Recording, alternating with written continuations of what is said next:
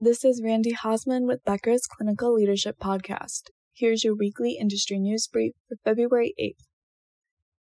First, according to a report from the Boston Globe, after a transformer fire began in the basement yesterday, Signature Healthcare Brockton Hospital evacuates 160 patients.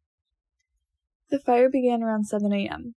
Firefighters extinguished the fire around two hours later. Then, around noon, the Brockton Fire Department called for extra assistance with evacuations. Hazmat crews also collected air samples. Over 70 ambulances and six wheelchair vans moved the patients to neighboring hospitals. The fire is under investigation. No injuries were reported. Becker's has reached out to the hospital for comment. We will update our online story if more information becomes available. Second, a man was arrested yesterday after allegedly terrorizing an employee near Intermountain Health's Lutheran Medical Center in Wheat Ridge, Colorado.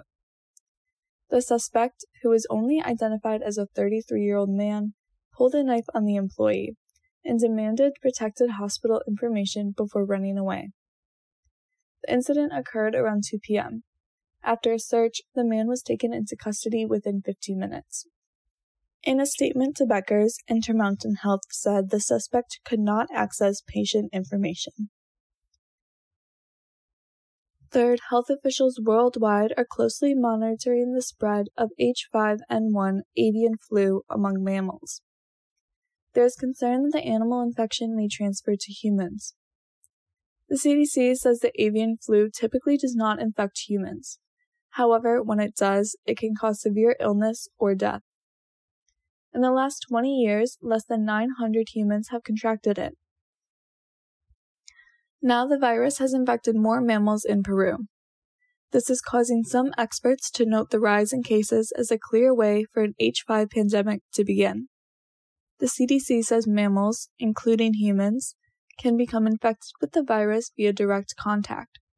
The virus typically jumps from birds to humans via the eyes, nose, mouth, or lungs.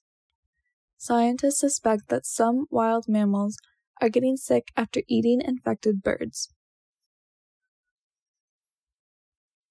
Fourth, a UTI drug shows success in fighting deadly brain eating amoeba.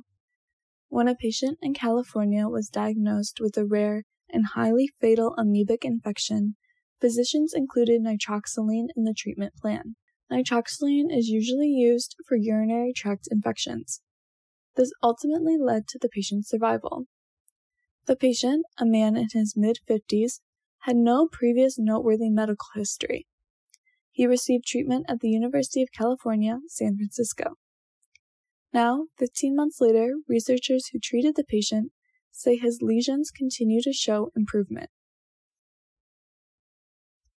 Fifth, in a statement earlier this month, the CDC says a rise in severe strep A infections at some children's hospitals in the last few months of the last year may mark a return to pre pandemic levels.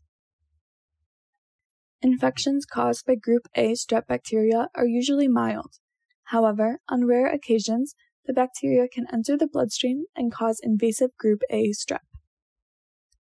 Thank you for listening. Do you want more of the latest info about clinical leadership delivered directly to your inbox every weekday?